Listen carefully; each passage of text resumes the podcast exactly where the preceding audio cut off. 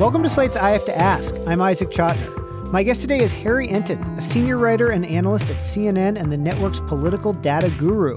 Prior to joining CNN, he covered politics for 538. I wanted to have him on the program to discuss next week's California primary, which may end up determining control of the House of Representatives, as well as a bunch of other election related topics. Harry Enten joins me now from CNN in New York City. Harry, thank you for being here. Shalom. Thanks for having me. My dad's name is Harry, so I, I have a good feeling about this podcast. I have a great feeling just because we have so many mutual things in common.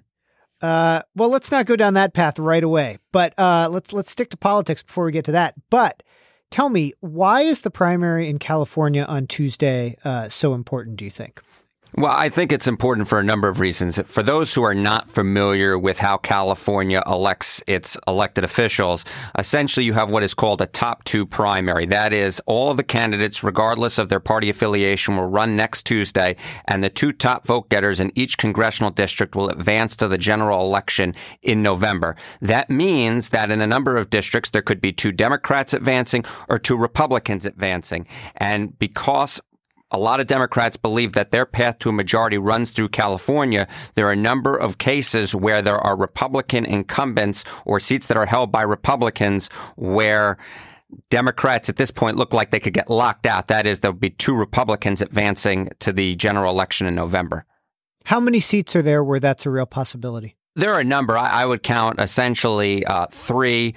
Uh, there's Ed Royce's district. There's Dana Rohrabacher's district. There's Darrell Issa's district. And those are three seats where I think that there are a lot of Democrats are very, very worried about what's going on. Now, there are some additional seats, but those I think are the three that most people are really, really focusing on. But we're going to have to wait and see. There's not a lot of reliable polling that you're going to get of a congressional district primary, even in a great state like California. And so all three of these states are states where if a Democrat made the final two, excuse me, all three of these districts are districts where if a Democrat made the final runoff, they would either be favored or kind of even odds um, against the Republican because because of the conditions this year. Is that your sense? Yeah, I mean, given the presidential vote in these districts, you know, these are districts that Hillary Clinton did quite well at, especially compared to a normal uh, Democrat per se, or let's say in a year in which Donald Trump wasn't the Republican nominee in 2016. So they would at least have a good shot at picking up those seats. But of course, if they don't advance to the general election, then their chance is no shot. There are no write-ins, there are no do-overs.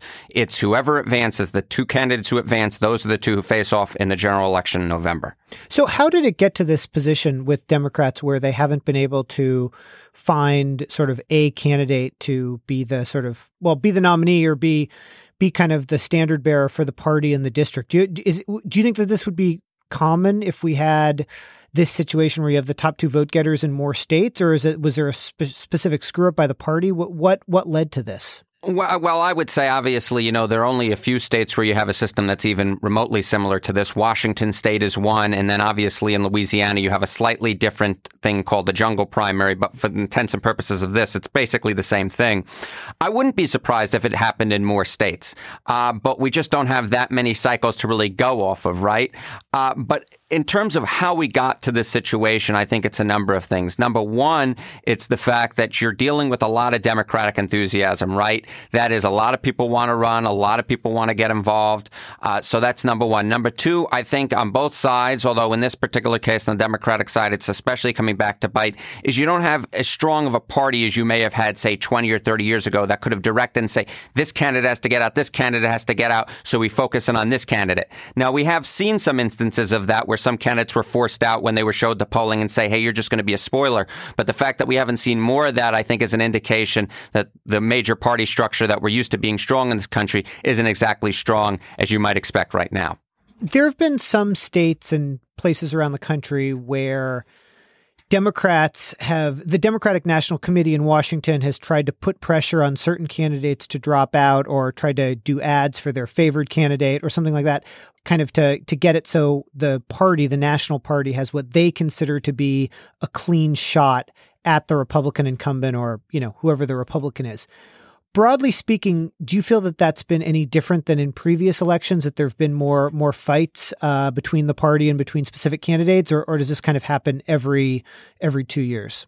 Uh, well, I mean, look, parties intervening in primaries is nothing new. I, I, think perhaps the only thing that is new, especially in our social media age and the upcoming progressive wing of the Democratic Party that's gotten a little bit stronger, is illustrated by the Bernie Sanders surge in 2016, is perhaps there's a little bit more of a whiplash to it, a little bit more of a backlash. But in terms of parties getting involved in primaries, no, there's nothing new about that. That's what parties do. That's why you have parties. And anyone who would argue otherwise is being rather foolish. So people like yourself, and by that I mean pollsters and uh, people who are obsessed with polling, have kind of been talking about control of the House of Representatives in terms or or they, they've used the metric of essentially that the the national margin for the House of Representatives that's the combined vote from all 435 districts needs to be and you know different different people like yourself have different estimates but around 6 or 7 points nationally to probably take the House which I believe is to win 23 seats is that right a net gain of 23 yeah absolutely. a net gain of 23 how do you come up with that number, whether it's six or seven, for people who don't understand that, including including people like myself? How do you come up with that number of six or seven percent nationally, and how certain and accurate do you think it is? Well, I'll answer your second question first, and that is that there is a wide margin of error around that estimate. So it shouldn't shock anyone if Democrats say win by five and then take control of the House, or it shouldn't shock anyone if Democrats win by eight or nine and then they don't take control of the House. Uh, the way that we come up with that estimate, there are a number of different ways, but essentially what we're doing is we're building a model uh, that takes into account the past congressional vote in that district, the past presidential vote in that district, whether or not an incumbent is running, and then perhaps some additional variables and basically say, okay, if we play out the election any number of times based upon those different district factors and then how much of a national swing we're expecting and simulate that out, this is the number that most frequently results as the tipping point whereby control goes from Republicans to the Democrats. And I think that that's an important thing to note is that there are many more districts nationally speaking that lean Republican, at least on the presidential level, um, so that even though Hillary Clinton won the popular vote, say in 2016, Donald Trump won the majority of congressional districts, and that's part of the reason why we expect that Democrats are going to need to win the popular vote by a significant margin in order to take control of the House. So it seems like from what you're saying, I mean, gerrymandering is often given as a reason why Democrats don't do as well in the House as perhaps they should. But it, it seems like as bigger reason is just the simple fact of that you know, liberal people tend to congregate in, um, let's say, urban areas, and so you have a situation where even if there wasn't gerrymandering, you would have a, a problem to have Democrats if they were getting kind of half the vote, let's say nationally, to get half the congressional districts. Yeah, I'd say that's 100% true. Now, that's not to say gerrymandering is not a big deal or doesn't play a factor in this. It most certainly does. If there wasn't gerrymandering, Democrats would be in a better position to take back the House. But because Democrats do congregate more in urban areas, that makes it more difficult. It should also be noted that because Republicans have more incumbents than Democrats running, incumbents tend to outrun the national environment. And so even in 2010, for instance, you might have thought that Democrats might have been able to hold on to the House when they had a majority, even if they had lost the popular vote by, say, a point or two, given that there were more Democratic incumbents running than Republicans. Which is the reason that Republicans in Washington have been so worried about all the, the wave of retirements that's uh, come across their party in the la- or swept over their party, whatever the whatever the metaphor is, in the last uh, six months or so. Absolutely, 100%. I mean, there is some question about how strong the incumbent effect is in wave years and whether or not it's becoming weaker as, say, we become more polarized. But there's no doubt that incumbents, on average, get a higher percentage of the vote controlling for all other factors than challengers or those in open seats do. There's one thing that I think Democrats have been excited about, and one thing that Republicans have been excited about over the last couple months. And I just want to ask you one at a time what you think of them. The thing that a lot of Democrats have been saying is essentially that what we see in these special elections, which have been going on since last year, and I think there was most recently was the district in in Arizona where. Um, the Democrat did much, much, much better than expected. That essentially, there, what we see on the ground and in these election results is different from perhaps what we're seeing in the polls, even though broadly speaking, the polls have been not great for Trump and good for um, voters saying they want to elect a Democratic Congress. But that essentially that, you know, what's being picked up in these special elections is a real sign of a wave election. So what do you make of the special election results? And does it make you think that perhaps in some way the polls showing Democrats only ahead six or seven points nationally are off?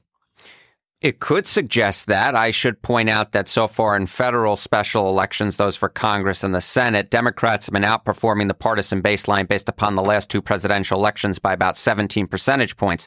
Uh, that's significantly better than, say, a six or seven point lead on the generic congressional ballot, as is currently the case. Now, the question is, do those special elections mean more than the uh, generic congressional ballot?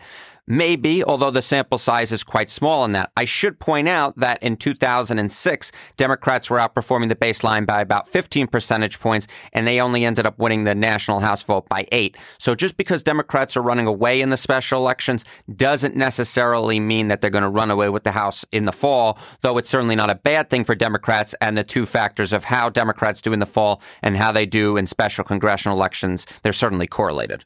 Other than the election you just mentioned, are there are there other elections where we've seen a large gap between special election performance and election results in November?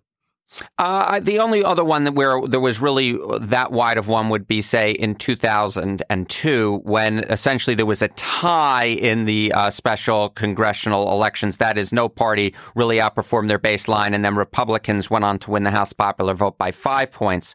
Uh, but of course, that was the year of 9 11 or the cycle of 9 11, so that was a little odd. And I should also point out that the sample size we're dealing with here only dates back to 1994. I believe that's only six midterm cycles, so it's not exactly a large sample size size. So why does the data only go back to 1994? Uh, there are a number of reasons why, not the least of which is that in order to calculate two presidential results, that type of data is not readily available. Uh, it's a, it's a matter of a database problem more than anything else. Uh, I should point out that well, get get look, working on it. Get working get, get, on get, it. Get working on it. You know, I've been working. I've been. My head has been in spreadsheets, and, and there's a mutual friend of ours who can certainly tell you that I've gotten very little sleep with my head in spreadsheets. So I'm I'm I'm trying. I'm trying trying Isaac. But you know, at the end of the day, I do need to see my mother for dinner once in a while. Otherwise, she complains like the good Jewish mother she is. Uh, okay, again, we're we're getting off track, but uh, I want to ask you. So I mentioned the thing that Democrats were excited about. The things that were, the thing that Republicans have been more excited about lately is the fact that President Trump's approval rating has ticked up a few points. I would say since around the end of last year, he's had a pretty good four or five months. His approval rating now, I think, is about forty-two percent or so would be the average. But before I ask, I mean, do you have some sense of of why his approval rating has ticked up, or, or a theory? I have a few theories, not the least of which is that they're not talking too much about taxes anymore and they're not talking too much about healthcare. What's in the news, for instance, today is Roseanne, Roseanne, Roseanne. And, you know, the fact is that most people expect Donald Trump to be talking about Roseanne. Um, that's not a big surprise to his supporters. When he went after healthcare, I think that went against his popular strain. So the fact that we're on these more ridiculous issues of the day, I think that has certainly helped Donald Trump. The idea being that that's kind of baked into the cake with his popularity, and that- yeah, Exactly. That it's baked into the cake. People expect Trump to go on Twitter and do things that most presidents wouldn't do. What they didn't perhaps necessarily expect was that he was going to go in and be an arch conservative when it came to dealing with the health care issue. And I think that surprised a lot of people and why his approval ratings dropped during that debate. Does this suggest anything to you about what Democrats' midterm messaging should be? Yeah, I mean they should. I mean they if they want to. If healthcare is something that certainly seems to work, that is a big driving issue for Democrats to get into the to the polls. That doesn't necessarily mean they should be arguing, say, for a Medicare for all package, but it would say, hey, these guys tried to mess and take your health care away. And it would also suggest, if you look at the Pennsylvania 18 special election, when the Republicans were talking about the tax cuts there, it simply did not work. It didn't work. So going after Republicans on tax cuts, in my opinion, is also pretty good idea. So, as we say, Trump's approval rating is ticking up a little bit. And how much data do we have on a president's approval rating versus his party's performance in their first midterm election, two years after they were elected? Well, we got a lot of data on that. You know, you're worried about spreadsheets, but we got a lot of data on presidential approval ratings. And we do know that how a president's how many people approve of the president and how his party does in the midterm election is certainly correlated. Now, again, I hate to say it, but there's a wide margin of error around that. But generally speaking, a president who has an approval rating in the low 40s, his party would be dead meat in a midterm election. Dead meat. Now, there are a number of reasons to perhaps why President Trump's Republican Party won't be dead meat, but historically speaking, they'd be dead meat with an approval rating with the president having in the low 40s. And so, what may save them are the factors you were talking about earlier? Well, there are a number of factors. The ones I was talking about earlier, also the fact that um, President Trump and Republicans increasingly so. There's been an increasing divergence between how many, what percentage of all Americans approve of the job the president is doing and what percentage of registered voters or likely voters do. And we've seen that in a number of polls this year where Trump's approval rating among, say, adults is 41, 42, but in that same poll, his approval rating among registered voters is closer to 44, 45. Now, you know, 44, 45 still isn't great for a president, but if you could imagine the president's approval rating, say, ticking up an extra point or two. Then all of a sudden, Trump's approval rating among registered voters is in the mid to high 40s. And that in itself is not emblematic of a wave election. So that's one thing I would certainly be keeping my eye on, as well as the fact is, hey, there's a margin of error around these estimates, so it's not a perfect one to one ratio. Not being an expert on these matters uh, as you are, um, when you said that there's been an increasing split in registered voters or likely voters as we get closer to an election and, and the sort of all adults. Um, it would seem to me, just thinking off the top of my head, that as the Republican Party becomes increasingly winning over, let's say, um, white working class um, Americans with less high education levels and losing super, suburban voters as they began to do to Hillary Clinton, that in fact that that would play to Democrats' favor in terms of winning registered voters versus all adults. But apparently that's not the case. Why is that? Well, there's certainly that factor that's working in the Democrats' favor, but there's also the other factor working in the Republicans' favor, which is Republican support is increasingly subjugated amongst the oldest of Americans, and they tend to turn out in much higher numbers than the youngest Americans who are the most likely most likely to dislike Donald Trump.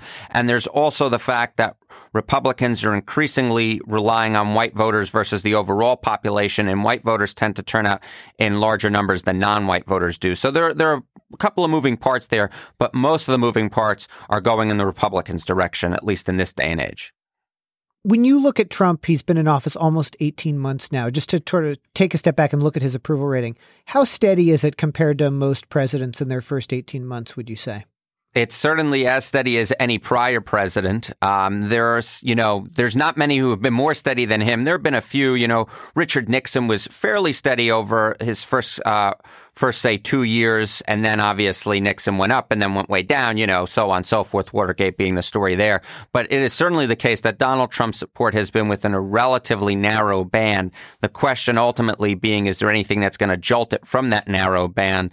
Uh, that I think is a wait and see it would seem to me, just sort of thinking off the top of my head, that we would assume that Trump's approval would be more constant than other presidents. As weird as that sounds, just because of sort of the increase in partisanship in the country and the fact that it seems like there are fewer and fewer persuadable voters. And, you know, when you just look at some of these poll numbers, I mean, I know Trump had has been lower than he is now, but when you look at some of these poll numbers, the number of sort of steady Republicans who will support him is fairly high, and and and the fact the number of people who strongly disapprove of him, which has been sort of close to fifty or over fifty a couple months ago, suggests that his approval rating is not going to get that high either, as well as not getting that low.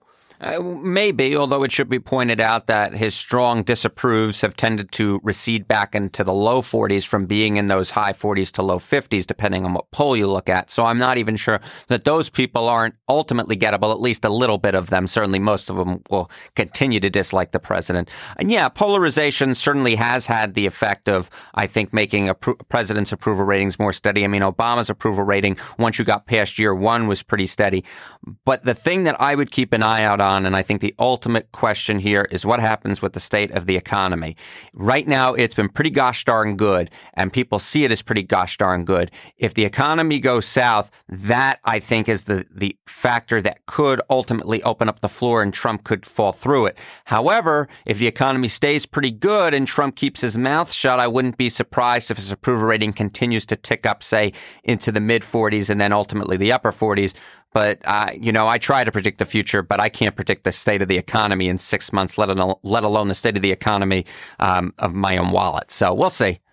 Well, you just got a new job, so I hope I hope things are looking up. Um, let me ask you: we are now we're now a couple years out almost from the last election. Polling and pollsters were criticized a lot in 2016 for supposedly not getting the result right.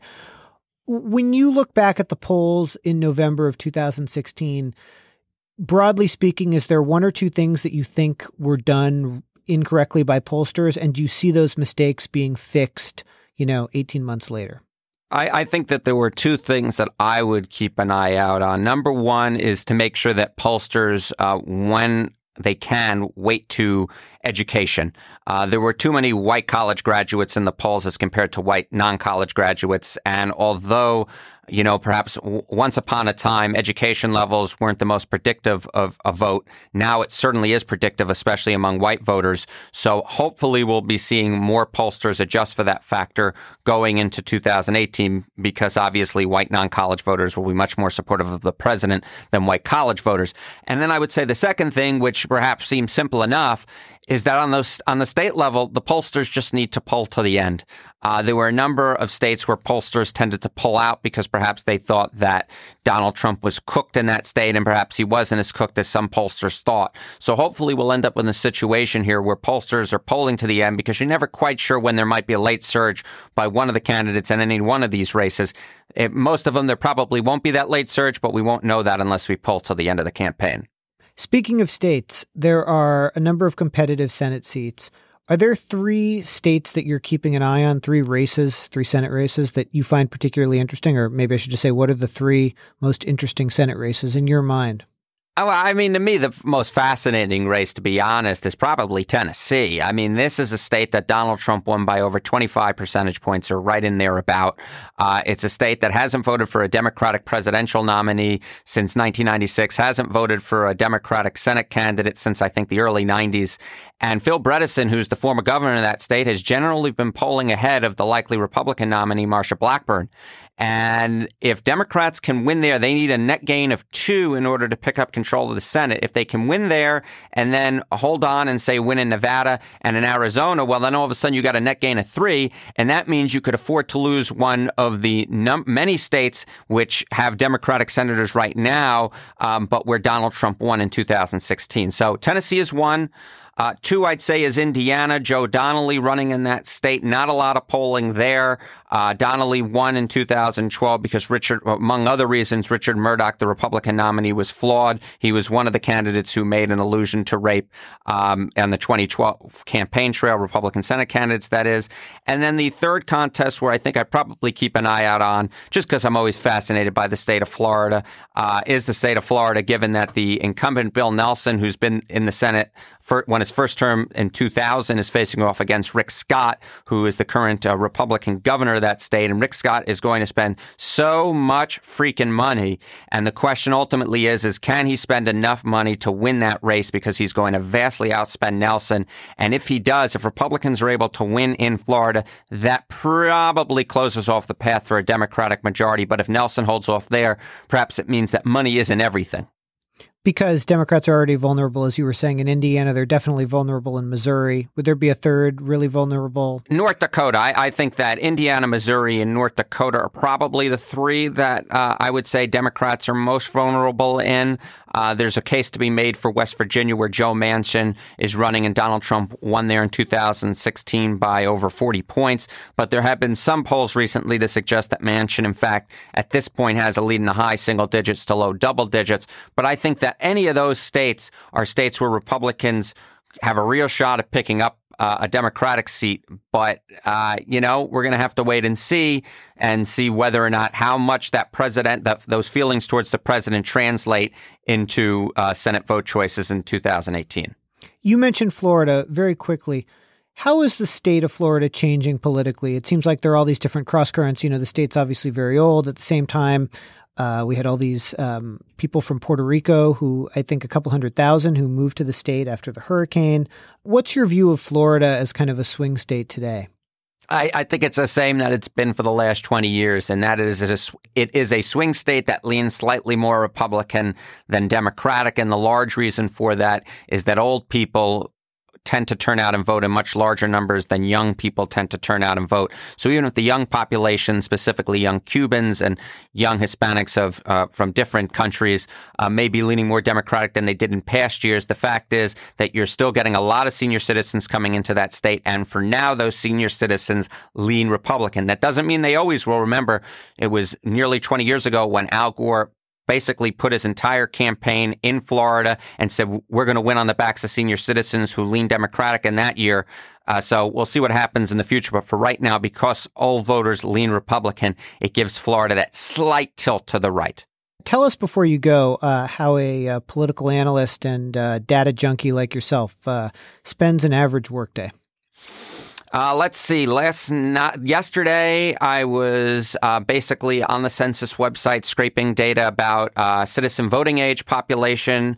Uh, I was also looking at FEC returns uh, reports from 2006. From 2008 onward, they're much more. You're able to get them a lot more easily. They changed the system over, so I was basically going uh, race by race, candidate by candidate, to make sure I had the correct filings for each one.